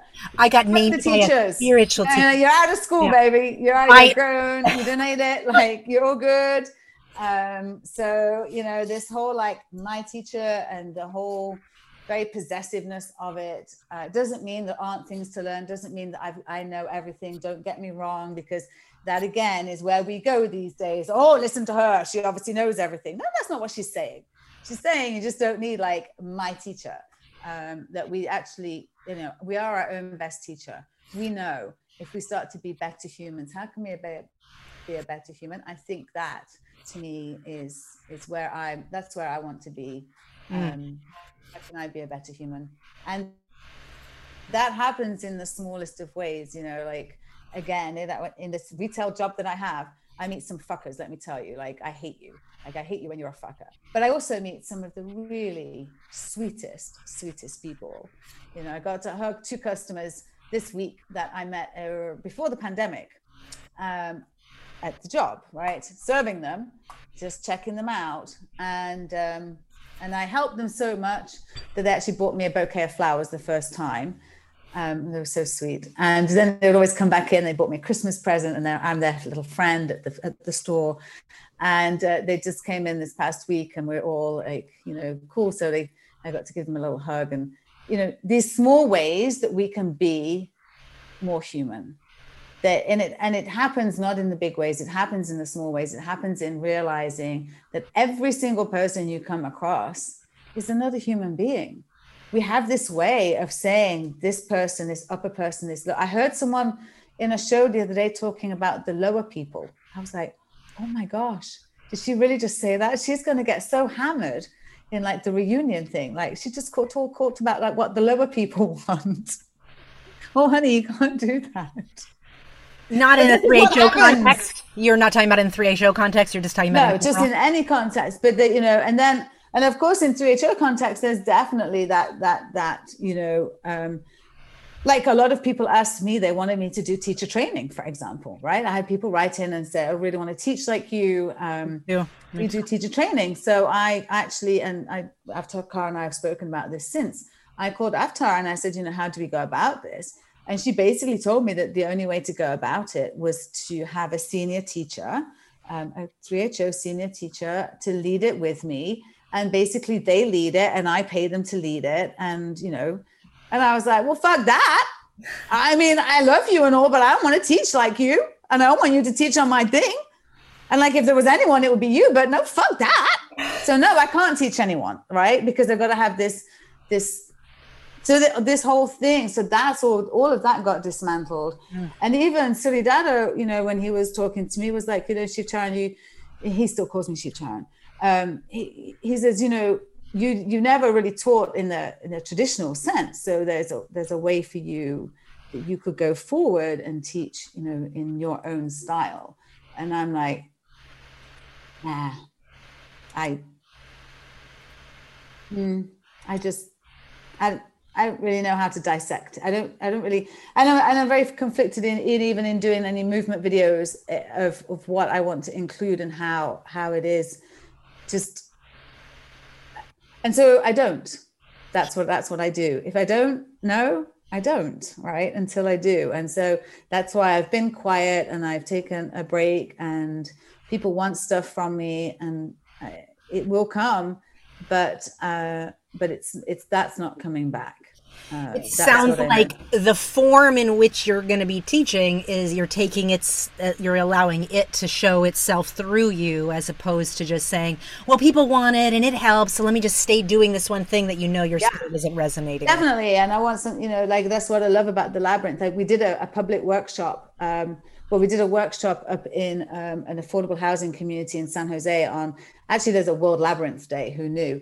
On May 1st, and that's when we did our first workshop. And you know, they only came into my life on December 18th um, of the year before, and there I am being able to share it. I'm drawing it on chalk on the ground, and um, we're painting rocks and walking the labyrinth and sharing it with people. And what's so wonderful is there are no rules. I mean, we just love being able to, to dole out like there is this way of doing it. And and one day I was in the labyrinth and it said, you know, solemn solemn is does not sacred make. And that so that again we come back to that that we feel like you can be joyful. Joyful is the most expression of spirit, like to be in joy, not to be solemn like it's like orgasm as the highest yeah, frequency mean, right yeah, I'm not a God person per se, a God person, but I do sometimes think like that God is, um, you know, if God's watching.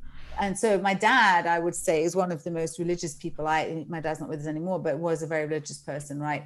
But he didn't go to church, and he didn't have a Bible. I'm not that I knew of anyway, and he didn't quote the Bible necessarily. But you wouldn't couldn't take God's name in vain or Jesus' name in vain, and he didn't go to church, but he felt like God saw him everywhere. I didn't mean to say that he was, you know, a freaking saint because he definitely was not. However, he did have this view um, that I always felt was quite precious that God was everywhere. So God sees everything you do. It doesn't matter you go to church or you go to Gurdwara or whatever you do, because God sees you. So if God's seeing you everywhere, then you know he saw these people get dressed up, go to church on Sunday, and then be naughty all week, and think they're you know all pious because they go to church or they go to Gurdwara or whatever it is that you partake in, right? But you can actually your life is your practice, and so if God's everywhere, God see you everything, can see everything. So how's that accounting working out? You know, like I think one of the best places to look is in your car. If you want to know how spiritual you are, is in your car or for me when i'm checking people out because every i go to work and i'm like let's see today my little spiritual playground. Let's see how kind i am today. Let's see how compassionate i am today. Let's see how patient i am today before someone looks at me the wrong way or says something that i don't quite like and i'm like hmm. and i'm all not compassionate and not kind. So these are our playgrounds and these are the places where we can find out how are we really you know in practice yeah, which, you know, the amount of judgment and condemnation and shame that permeates when people choose a different path or choose different practices, even to interpret, say, Kundalini yoga for themselves. This is this is symptomatic of what it means when it's not actually a, a place where you have the ability to listen to the call of your soul. While those that that messaging is all up in the teachings, on top of that is but don't do it this way. You can't do it that way. You're not allowed to do that.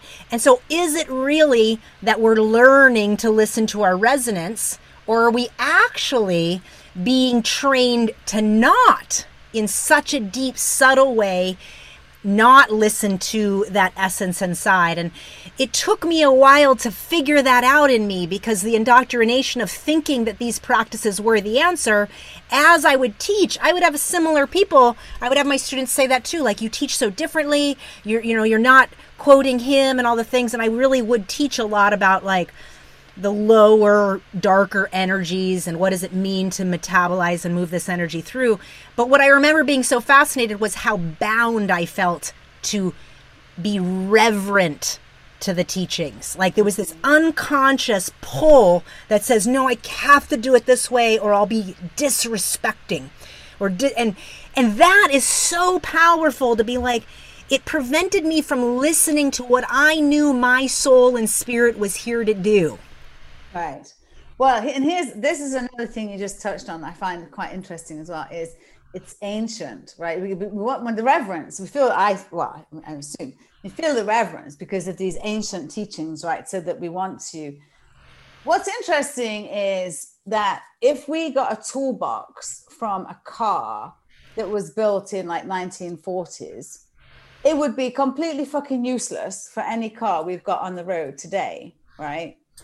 However, there is this thing within spiritual teachings that because something's ancient, it's survived the times, that it must work. When Buddha gave his, you know, whatever teachings, and trust me, I went through a lot of Buddhism teachings as well. And I'm not saying this to be disrespectful ever. Um, this is my reality and my my my lens, but he was not dealing with the life that we're dealing with today. They're not dealing, so you cannot. I don't believe. I think that there's also this. We have been sold a bill of goods that we have this idea and we and, and you think about it with um, with clothes or with furniture that something's old and tatty and then it's uh, shabby chic and then at a certain point it's vintage vintage it's antique and then it's just very fucking expensive right? It depends where it gets on. And it's that same piece that's just like moved. And it's the same with artists that you know during their lifetime they couldn't eat. They could like they give away a painting for a bottle of wine. And then you know a hundred years after they've died people are spending a million dollars or five million dollars to buy their painting. Mm. yeah live in this kind of like whacked out kind of kind of way right? Yeah. Um, yeah again because something's ancient doesn't mean that it works. What it might mean is that whoever was perpetuating it and whoever was bringing it forward had just got a very good machine and people are carrying it forward without asking questions mm. because and, and, you know the dalai lama will say you know, he's always quoted that you know you should um, follow your teacher for 12 years you should ask questions and you should make sure that they're who they are before you uh, make them your teacher right? And of course, everybody says that, but nobody actually does that. They see the person and they're just like, wow, this person's fabulous. and I'm just going to be, they're my teacher. And just by osmosis of them being my teacher, and actually that person's a fucking human being. So guess what? They get up to all kinds of like naughty nastiness that then you're just like, oh, my teacher let me down because you forgot that your teacher was a human being, the same as that cashier is a human being. So if we could all just remember that we're human beings, we might actually be able to relate on a human being level instead of all of these distorted ways that we have have have cataloged ourselves into yeah. whether you know there's like i know how i was treated as an attorney mm. and i know how i'm treated today mm. i am the same person yes I know how I was treated as 220 pounds. I know how I was treated as someone that society viewed as successful, despite the fact that I was extremely miserable in myself. Now I'm happy in myself, but quite challenged financially. I'm considered, I wish she'd just get herself together. Less of an asset. I wish she'd just get herself together. I wish she could just, you know, I wish she could just. yeah. yeah yeah. yeah. This is so interesting. Yeah, it's the conditioning. Like it's like, wow, okay, if somebody makes enough money, we hold them in this status and then we allow behaviors to take place. But if they don't make a lot of money, that same behavior is considered mm-hmm. something different. And it's so interesting as a society how we'll turn a blind eye to types of behavior when certain status or teacher or roles are reached and yet and then, that same behavior among a poverty level person is oh that's that's unethical that's this mm-hmm. instead of putting it into that special category of well, you know, they have needs or whatever. They're so busy, you know. Oh, they're taking mm-hmm. all their energies going to all the ways they give instead of seeing it for what it is. No, he's he's, you know, manipulating and coercing people into you know relations and, that aren't healthy. and there's people the people a lot of people who the, the ones who are carrying on um, they have a big financial you know there's, there's a huge financial loss for them. And this is a this is as you know you're born into it. This is a way of life. And you know they've been so especially the first generation we can say yeah you know they've been in it a very long time. And a lot of them have made a lot of money and want to continue making a lot of money because for all their simple living have extravagant taste.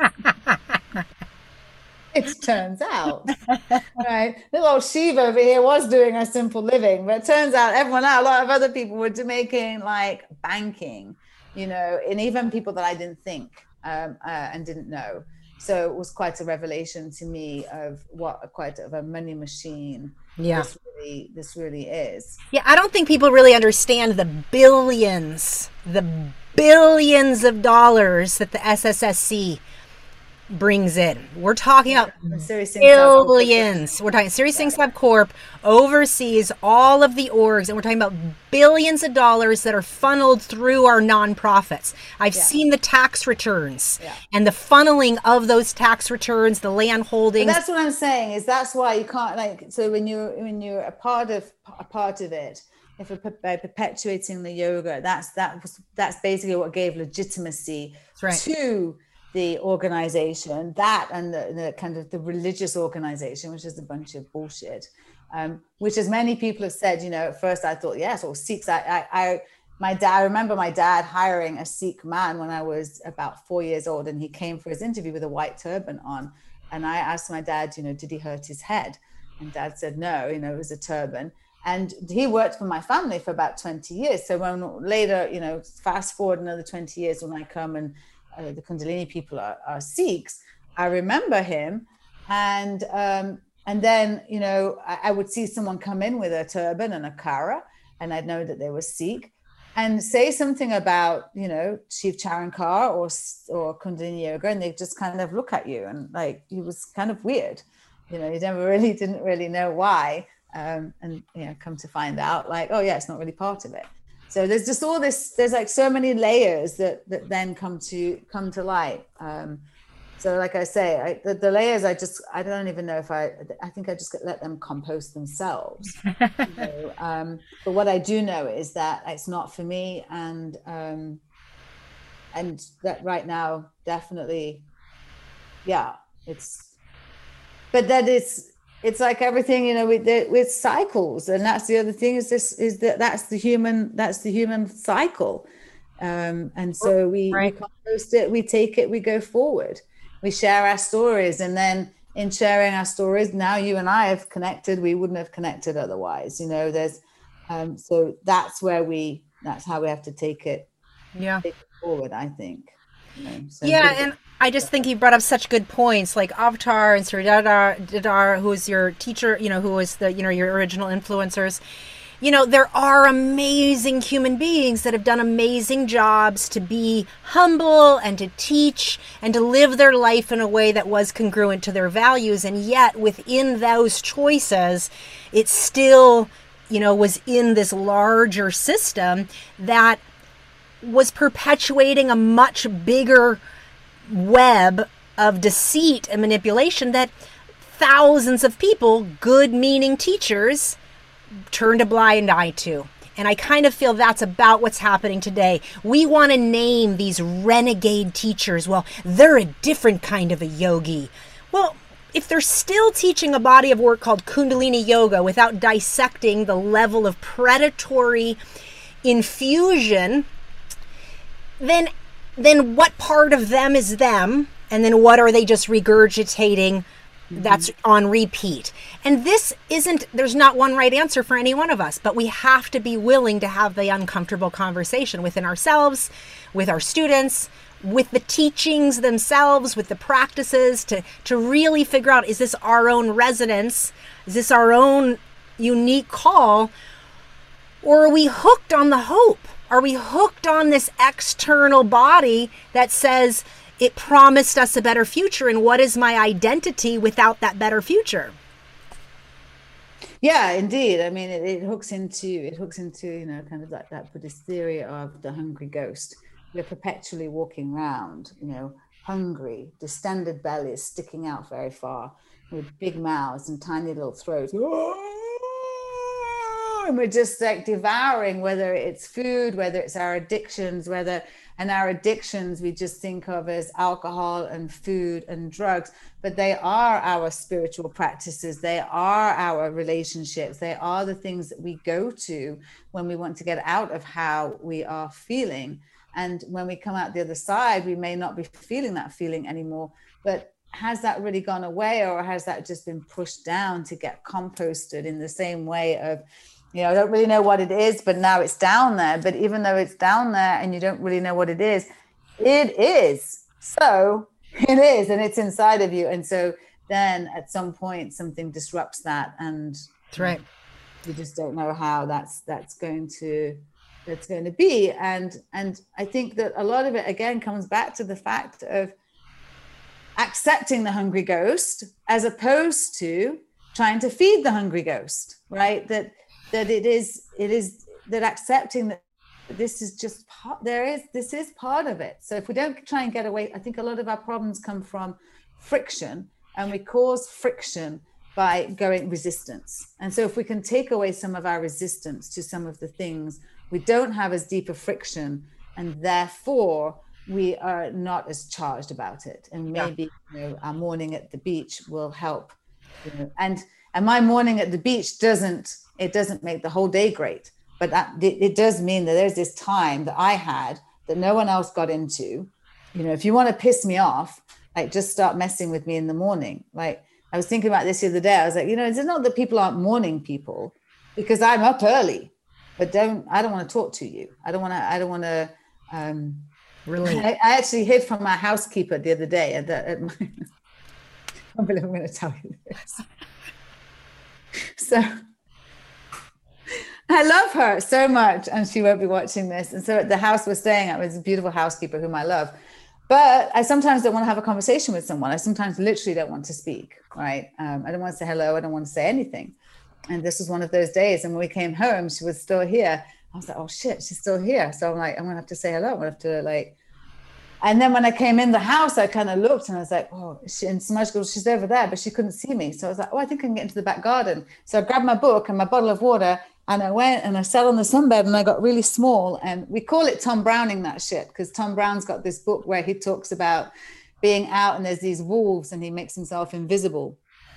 Whether or not that's true, um, we call it Tom Browning. And we've done it before. Like we've walked past people that we don't want to see, and we're like, Tom Brown, that shit. And we literally have like, and we're not necessarily the most, we, we don't generally blend in very much, you know? Um, and so we can, t- and I used to have pink hair, so we can Tom Brown that shit. So I Tom Brown that shit. And then I heard her come out the house and go through the gate to go to the trash. And I was like, oh shit, I'm really Tom Browning now. I'm like really like disappearing into the sunbed. Um, and then I had to wait to see, like, then I didn't know when I was like safe to go in. Um, and I was trying to, I was texting Samaj because he had gone to work, and I was like, I just didn't want to gather my insides from my outsides to have a conversation. Like I was just in, you know, and that's so that's kind of how I am. Um, and I think that when I was an attorney, for example, I never got time to have time with myself for that untangling to happen. Mm. There's always something happening. And what we can do a lot of times is we want to interrupt that silence, we want to interrupt that pain because as much as we yearn for it, it's uncomfortable. And so we interrupt it, but in doing so, we interrupt that. Like it's it's kind of like a cleanse, right? If you're going to do, I do water fasting, right? So what you're what you do from if from doing a an 18 hour cleanse if you make that 24 hours, if you make that 40 hours, if you make that five days, what the body goes through and, and where it can get to, you know, the same as if you cleaned your house. If you had 20 minutes to clean your house, or if you had a whole week to clean your house, where you can get to. And so if you're uninterrupted and you can go all the way through, you can get to doing a lot. But if someone keeps interrupting you every 20 minutes and you have to keep coming back every 20 minutes, then you're only going to keep getting to like here. And that's where we get unraveling ourselves inside. This is what we were doing our yoga for, is trying to unravel all that stuff, trying to make sense of some stuff, right? But that's time with ourselves. That's that's that's just we're we're like I don't have it with me. We're like a snow globe. Yeah. Right? So life, and all we want to do is let the flakes settle and see what's behind it. What we do is they kind of we let them settle, settle, settle, and we can kind of say, and then something fun comes along, and we're like, but it's fun. Well, sometimes the only thing we've got control of are the fun things. That's what I realized as an attorney was I couldn't or work, but I could control what I was doing at the weekends and with my free time instead of filling it up Mm. Right? So one night I'm in the in the BART station in San Francisco. My friend sends me a text, can't make it to brunch that weekend. And the first thing I thought of was, who else? What else can I do? Right? Was to fill that slot, to fill the slot. because I only had certain amount. I was an attorney. I was working 60 to 100 hours a week. I only had a certain amount of time, right? So I'd fill that time with fun things to make up for all the work that I did. I deserved it, right? That was the that was the, the talk. Yeah. But then I couldn't get my other things done, right? My things like getting food in the house, getting the laundry done, getting like things and unraveling, right? And one night, so this night, I sat down waiting for the BART and I, I scribbled in the book um, a little four lines about silence. And it said, um, sometimes we yearn for, uh, in the chaos, in the chaos, we yearn for it. Yet in the solitude, we try to fill it as if we are afraid of silence. Mm. that's how it felt. That in the chaos, I was like, oh my God, all I want is some peace and quiet. And then the minute I got this little slot open, the first thing I tried to do was fill it. I was like, what are you doing? And that was my first realization. And then I wrote a list of all the things I thought I was going to do that weekend. And I realized it was like a week's worth of jobs. That I was like, no wonder I wasn't getting stuff done at the weekend because I was like, you know, all this stuff was going to get done. And so we have to start releasing some of those things. That's not just because we need to unravel and we need to find these places where we can actually have the time to unravel. And that when it gets to feeling a little uncomfy, that we don't just go and zone out on something. Doesn't mean that we do it all the time or we're perfect, but just, you know, finding those spaces, the pieces of peace, I call it, like these little pieces of peace that we can pop through our day. It could be a minute so one of the other meditation series we've got is one minute in nature. So I take videos at the mostly at the ocean right now, um, but also in the meditation garden of the cult house that we just went to. Um, we did take some in there too of one minute of just no words, nothing, just some nature where you can just, if you're at work or whatever, you could just put it on, just breathe, just watch something for a minute. There's got no one talking, and then it turns off.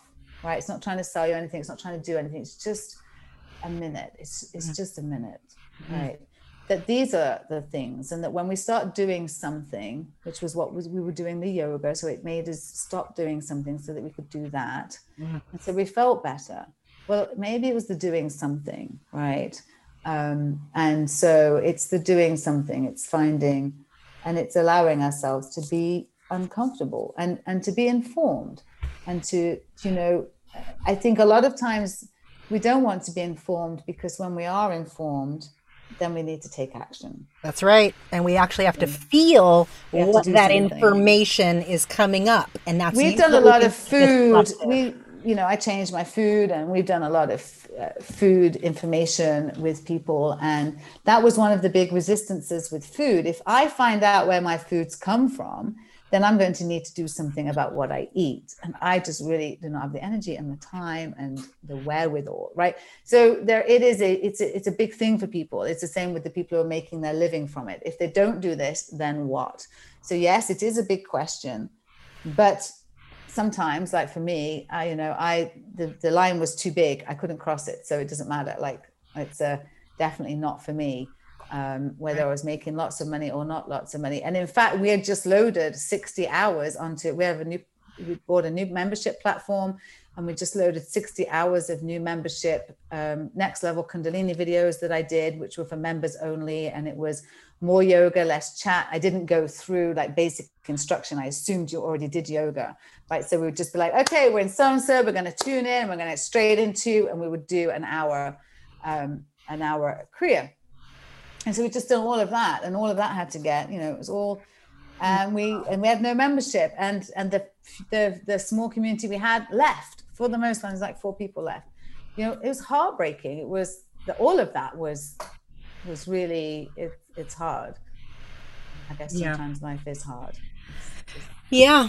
Yeah i mean to to choose space for something new you know and, right. and new times you know um as i said i'm 54 so it's like perimenopause, menopause stage where, and and just like you, I I am all about our podcast is called Getting the Conversation Started, which we started like 10 years ago. Um, but I'm about trying to talk about these things that we don't want to talk about, about having sweats, about peeing your pants, about, you know, the guys with their prostates. I'm meeting several of them. People, we're not talking about shit that we need to talk. We just need to talk. We all just need to to like stop trying to learn so much And don't, actually, right. Don't add another damn practice, everybody. We don't need another. We don't need Stop doing another yeah. thing. You Our have plenty of things. Get around Get the fire. Still listen, and if anything, start taking things away. oh my gosh, the resonance is so good. I so appreciate the language you give here, your approach your commitment to being true to your soul more than delivering something that um, isn't in alignment. You know, going for the uncertainty is a powerful thing because um, you don't know what it's going to lead to, but you're saying yes to you more than you are um, yes to the image that you've produced externally yeah, I think, you know, I think we come back to ourselves. There's a, a Rumi quote I've lived on the lip of insanity, wanting to know reasons knocking at my door. The door opens, I've been knocking from the inside. You know, oh. Thank I'll say that again. I've lived on the lip of insanity, wanting to know reasons knocking at my door. The door opens, I've been knocking from the inside. You know, so this is I would taking that through as it's kind of taking that through even through the Kundalini stuff. So so that's that's me but then then that that that's that kundalini stuff that can't stay right so um right. so so coming through that which is why like the song that's why i chose that song is is that um because kundalini said it was us we were the teacher within um it just didn't quite deliver that or, right. or looking at the big scale i tried to but but that you know that ultimately if that that's the place we come back to is ourselves you know, we're here, we came in alone and naked, and we will go out alone and naked. I mean, that's that's what I learned from the fire was that, and it can happen anytime. You know, I was 34 and I was nearly gone. And and I was totally unhappy. And and our final reckoning is a, you know, it's like, gosh, what you think might be important may not be. Isn't, you know, and you just go, shit.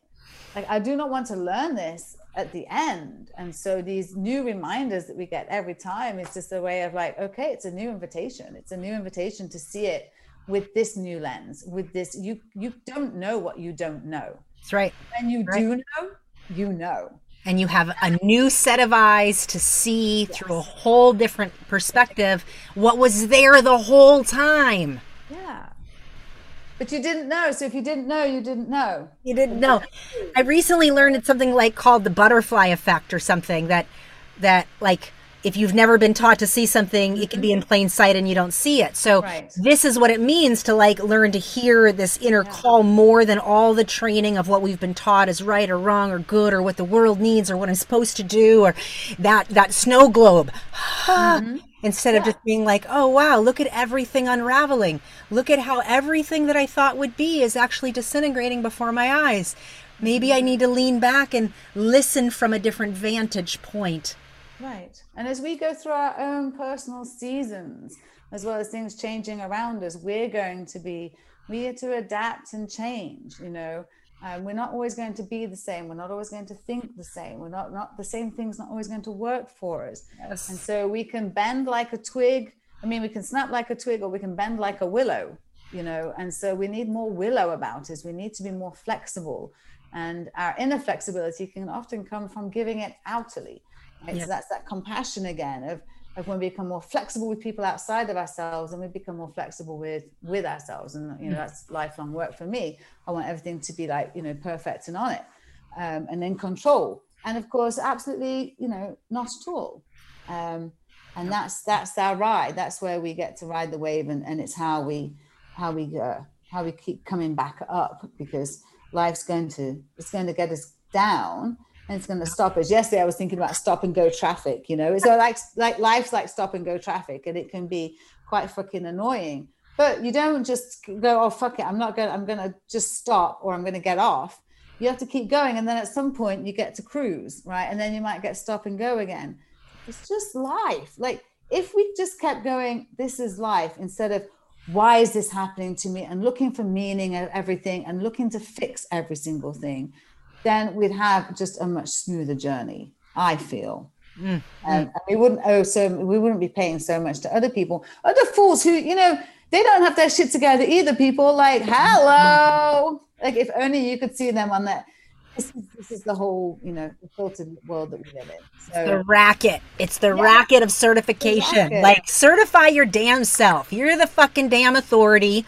Certify oh your damn self and start living according to what you know your soul wants. Like there you go. And all of the things that makes that hard is called your personal indoctrination. So work that shit out because it comes from your parents. It's literally your mom and dad's thought process living through your own psychology. It's your culture, right? It's your society. It's all the layers of ourselves that prevent us from really shining like our magnificent selves. That's right. Gosh, you're brilliant. I just love and appreciate you. Um, before we go into your song, I'd like to know if there's anything more about your experience that you'd really like to share with us here.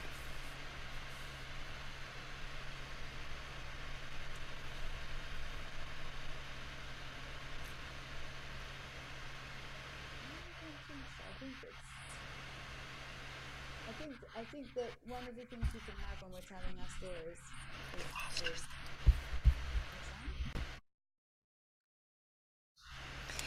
well, Shiv, I want to thank you so much for being on the podcast. And I'd like to go into your song. I know you shared with me um, the importance of this song in the sense that it, it really speaks to um, listening to the soul from within ourselves as opposed to the external lens of the right and the wrong ways. So, um, this song she has chosen is called the Healing Room by Sinead O'Connor.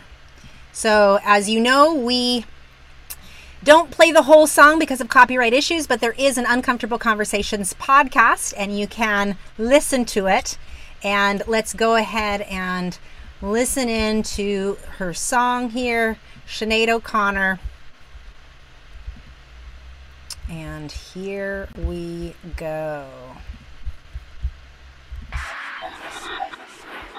I have a universe inside me.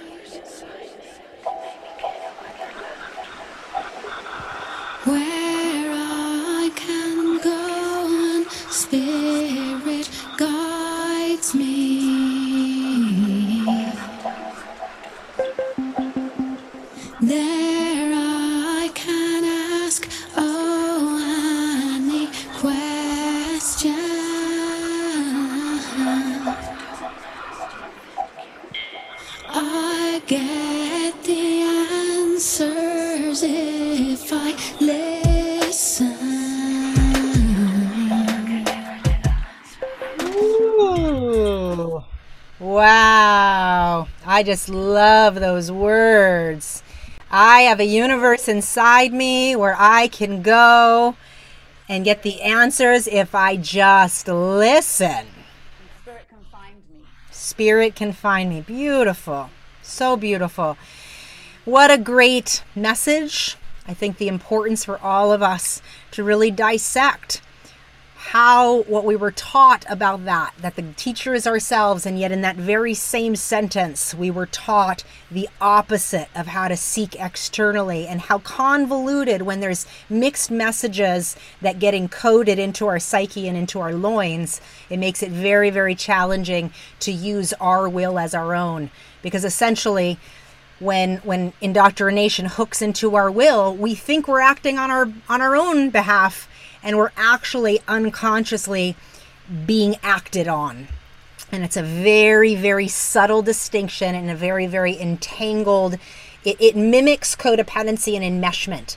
And we live in historical codependency and enmeshment. So to unwind that is tough because there's a level of familiarity and comfort in it.